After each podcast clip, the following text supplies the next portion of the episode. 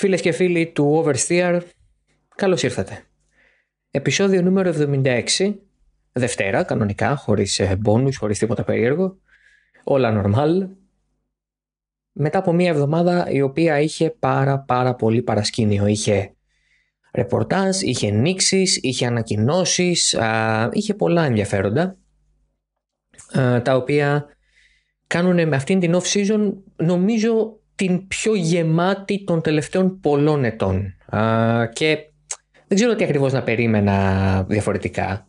Ε, το 2021 ήταν μια επεισοδιακή χρονιά με πάρα πολλά σκαμπανεβάσματα, απίστευτα stories, τρομερή ε, αλλαγή στο πώς λειτουργεί ας πούμε το, το σπορ με μια φοβερή μάχη για το πρωτάθλημα οπότε δεν ξέρω γιατί πίστευα ότι αυτό που είδαμε το 21 δεν θα ακολουθεί το από ένα πανζουρλισμό το 22.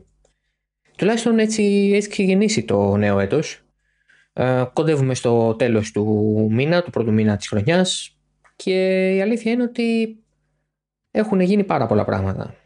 Πολλά εξ αυτών έχουν μείνει ακόμα σε επίπεδο φήμης και αυτό είναι κάτι που πρέπει να τονίσω γιατί έγινε μια πάρα πολύ μεγάλη κουβέντα στο, ε, στα social media και γίνεται ακόμα τι, τι, τι, τι εστί πληροφορία και τι εστί φήμη. Τι εστί δηλαδή πραγματικότητα η οποία έχει προκύψει από ρεπορτάζ και τι εστί φήμη.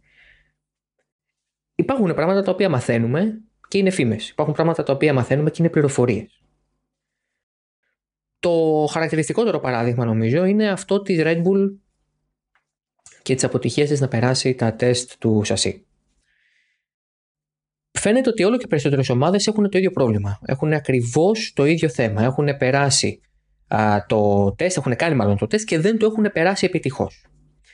Και αυτό γιατί το δυστύχημα του Σπάντου 19 που είδε τον Αντουάν Μπέρ να χάνει τη ζωή του και τον Χουάν Μανουέλ Κορέα να τραυματίζεται σοβαρά στα πόδια του έκανε την FIA προφανώς να ανοίξει μια εκτενέστατη έρευνα για όλο αυτό και φυσικά να πάρει τις ε, δέουσες αποφάσεις στον τομέα της ασφάλειας. Και οι αποφάσεις αυτές αφορούσαν την ενίσχυση του μόνοκοκ στα πλαϊνά, του σασί στα πλαϊνά. έτσι λοιπόν με την ε, είσοδο των νέων κανονισμών του 2022 ήρθε και η ενίσχυση των κανονισμών γύρω από την ασφάλεια του cockpit ε, δεξιά και αριστερά του οδηγού. Και όταν έρχονται τέτοιες αλλαγές έρχονται νέα crash test διότι πρέπει να αντέχουν τα μονοθέσια άλλου είδους δυνάμεις υπό διαφορετική γωνία, αλλάζει τέλος πάντων ο τρόπος με τον οποίο ελέγχεται αν και κατά πόσο το μονοθέσιο είναι ασφαλές να τρέξει. Σε αυτό το πλαίσιο, η Red Bull, η McLaren, οι Mercedes φαίνεται ότι έχουν αποτύχει να περάσουν τα πλαϊνά ε, τεστ, τα τεστ στα πλαϊνά. Έχουν ε, αποτύχει σε αυτό, χωρίς αυτό να σημαίνει ότι με κάποιο τρόπο α, η μία ή άλλη ομάδα είναι σε κακή κατάσταση αυτή τη στιγμή. Ότι δηλαδή βρίσκονται σε πάρα πολύ δύσκολη θέση ή ότι δεν υπάρχει περίπτωση να ε, φτιάξει κατάσταση για αυτές ή οτιδήποτε τέτοιο. Σε καμία περίπτωση. Αυτό που ισχύει σίγουρα είναι ότι ε, βρίσκονται σε μια άχαρη θέση να πρέπει να α, ανακατασκευάσουν κάποια συγκεκριμένα μέρη του μονοθεσίου τους με στόχο να μπορέσουν να περάσουν αυτά τα τεστ. Ασφαλώς, στο κομμάτι της Red Bull, το οποίο ανέφερα πρώτος εγώ, ε, υπήρξε μια άμεση διάψευση από την Red Bull, την ίδια. Και θέλω να τονίσω κάτι εδώ. Οι ομάδες σαν δουλειά τους είναι να μην αφήνουν άσχημα πράγματα για αυτές να βγαίνουν προς τα έξω. Χωρίς αυτό να σημαίνει ότι το να μην περάσει το τεστ, το crash test των πλαϊνών είναι κάτι καταστροφικό. Είναι ένα setback που λένε και οι Άγγλοι. Είναι δηλαδή ένα πρόβλημα, το, ένα πρόβλημα με το οποίο δεν θα είχες κανονικά και αναγκάζεσαι τώρα να σκύψεις από πάνω και να λύσεις, να σπαταλήσεις resources που ενδεχομένως να μην είχες προγραμματίσει να σπαταλήσεις, αλλά σε κάθε περίπτωση δεν είναι κάτι το οποίο σου καταστρέφει τη χρονιά. Δεν είναι κάτι το οποίο μπορεί να σου διαλύσει τη σεζόν. Είναι ένα πρόβλημα το οποίο θα ήθελες να μην έχεις. Παρ' όλα αυτά είναι επιλύσιμο. Από όσο γνωρίζω, η Red Bull μέσα στην εβδομάδα αυτή που έχει μπει θα προχωρήσει σε κανονική επανεξέταση να περάσει λέξη το τέλος πάντων για να μπορέσει να περάσει κανονικά και να αγωνιστεί χωρίς κανένα πρόβλημα στη φετινή σεζόν. Ε, αυτό που μόνο του θα πρέπει να πούμε ότι έχει συμβεί πάρα πολλές φορές στο παρελθόν.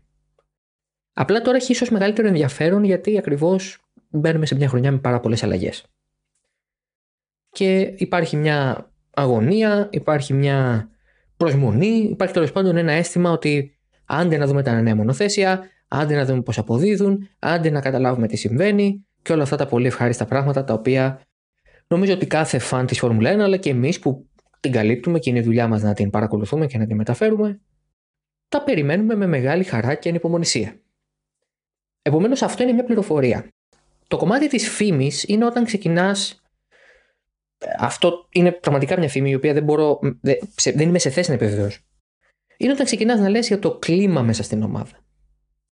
Το κλίμα μέσα στην ομάδα είναι μια πολύ περίεργη περίπτωση γιατί ενώ σε κάποια άλλα σπόρο όπως είναι το ποδόσφαιρο ή το μπάσκετ έχουμε αυτό που λέμε αποδητήρια στα οποία ειδικά τα παλαιά χρόνια οι ρεπόρτερ ήταν σε θέση να μπορούν να παρισφρίουν ε, ή να είχαν δικούς τους μέσα που μεταφέρανε το ρεπορτάζ να το πω έτσι ε, εδώ τώρα είναι πολύ πιο δύσκολα τα πράγματα. Οι ομάδες δεν έχουν αποδητήρια και βεβαίως δεν θα αφήσουν κανέναν δημοσιογράφο να περιπλανιέται στο εργοστάσιό τους. Επομένως, χρειάζεται έναν άνθρωπο που να είναι μέσα και να είναι αρκετά αξιόπιστος και να μην έχει κανένα πρόβλημα με τον διευθυντή της ομάδας ή με κάποιον άνθρωπο μες στην ομάδα, ώστε να μπορέσει να σου πει με αξιοπιστία αυτό που συμβαίνει μέσα της. Το κλίμα μέσα στην ομάδα.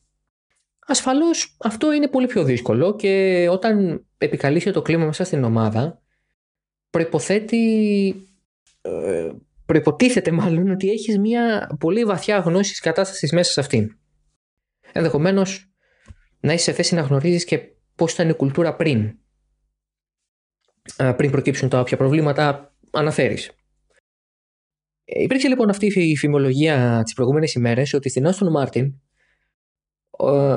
έχουν πολύ μεγάλο πρόβλημα με την κατασκευή του μονοθεσίου. Δεν έχουν έτοιμο μονοθέσιο για το τεστ, το οποίο ξεκινάει στις 23 Φλεβάρι στη Βαρκελόνη.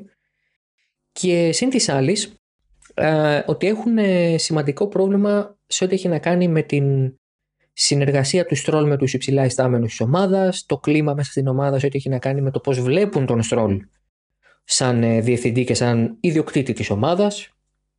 Είναι λίγο περίεργη αυτή η περίπτωση δεν θα μου έκανε τελείως εντύπωση, δεν θα με εξέπλητε ιδιαίτερα όλο αυτό, να ισχύει δηλαδή, γιατί είναι ίσως η πρώτη φορά που μια επένδυση του Rolling Stroll δεν φαίνεται ότι έχει μια ξεκάθαρη στρατηγική και ένα ξεκάθαρο στόχο.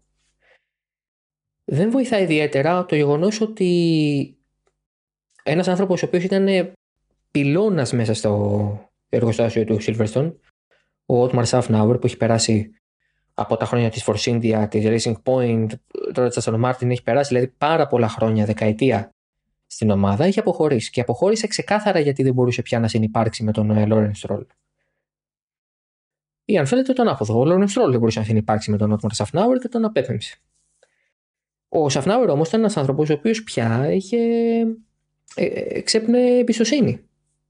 Και αυτό βεβαίως ε, όταν χάνει η ομάδα ένα τέτοιον άνθρωπο, ε, επηρεάζει σε πολύ μεγάλο βαθμό βεβαίως και την ε, λογική με την οποία λειτουργεί.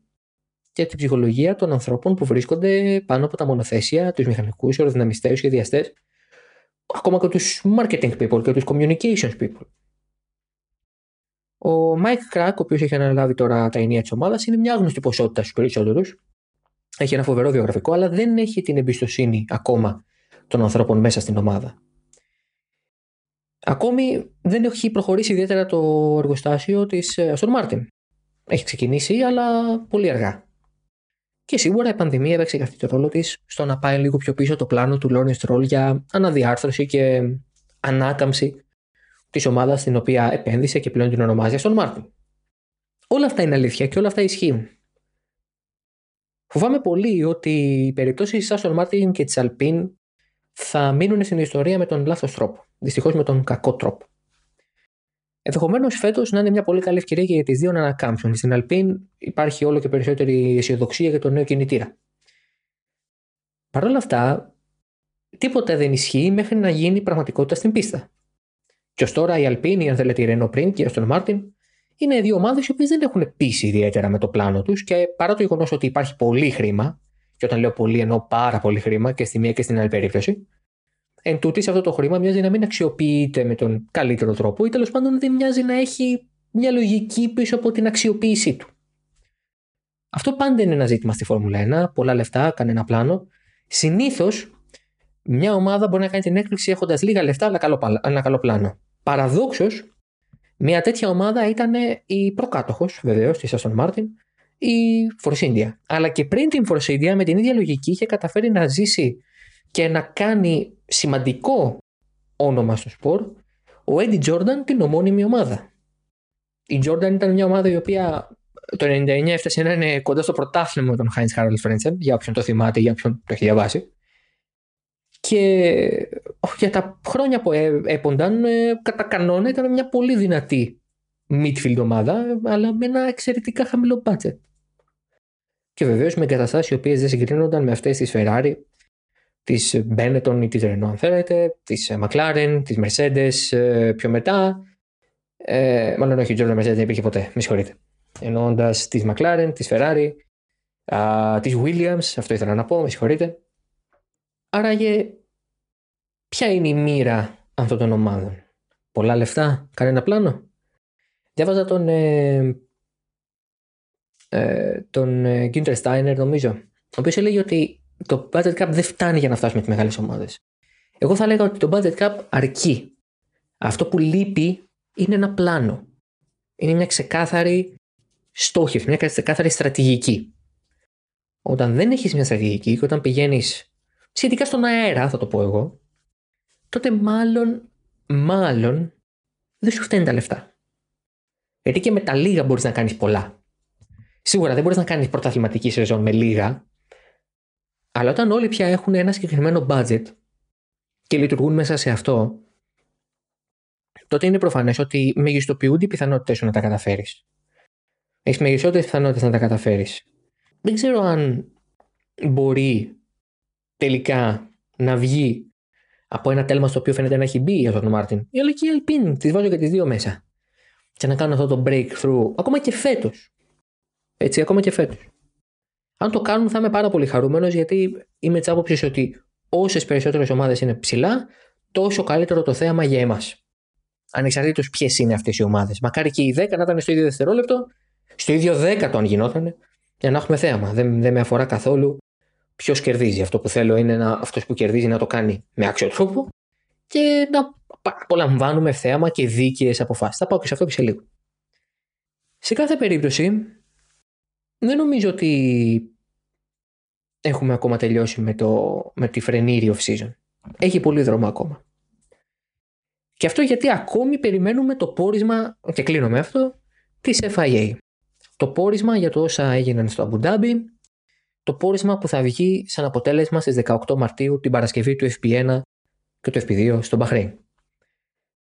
Το BBC και ο Άντριου Μπένσον ε, βγήκαν την περασμένη εβδομάδα σε ρεπορτάζ τους και αναφέρανε ότι ο Μάικλ Μάση φαίνεται ότι είναι με το ένα πόδι εκτός ε, Φόρμουλα 1 εκτός της θέσης του Race Director.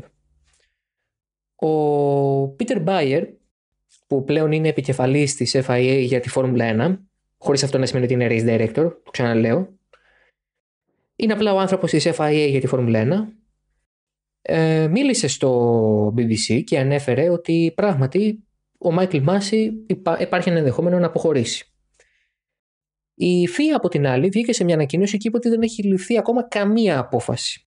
Και ότι έχουμε ακόμα να συναντήσουμε τις ομάδες και τους οδηγούς, καθώς επίσης και να βγει το επίσημο πόρισμα στις 18 Μαρτίου. Πολύ καλά όλα αυτά, αλλά η πραγματικότητα είναι ότι ο Μάικλ Μάση είναι με το ένα πόδι να βγει εκτός από τη Φόρμουλα 1.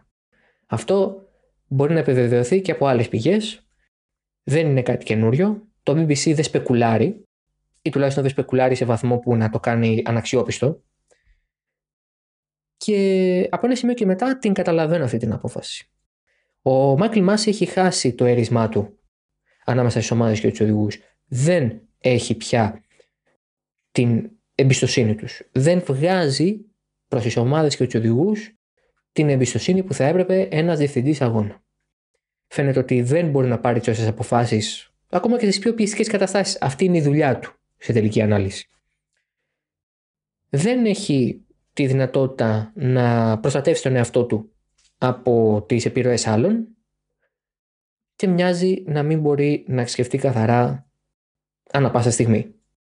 Από την άλλη, με χαρά διαβάζω από το BBC πάλι ότι η FIA θέλει να θεσπίσει μια σειρά από κανόνες και δικλείδες ασφαλείας που θα προστατεύουν τον αλητάρχη σε αυτές τις περιπτώσεις. Οπότε ακόμα και αν ο Μάικλ Μάση δεν συνεχίζει, ο επόμενος, ο διάδοχος, θα μπορέσει να κάνει τη δουλειά του πολύ πιο εύκολα από αυτό που ίσχυε μέχρι τώρα. Εγώ αυτό που εύχομαι είναι όταν φτάσουμε τελικά στο σημείο να δούμε ποιος θα είναι ο νέος race director, να έχουμε έναν άνθρωπο που να μπορεί ανεξαρτήτως των ικανοτήτων του να ηγηθεί, να εμπνεύσει, αλλά και να προστατεύεται σε περίπτωση που χρειαστεί. Αυτά για το σημερινό Oversteer. Τα λέμε την επόμενη εβδομάδα. Να είστε όλοι καλά. Γεια χαρά.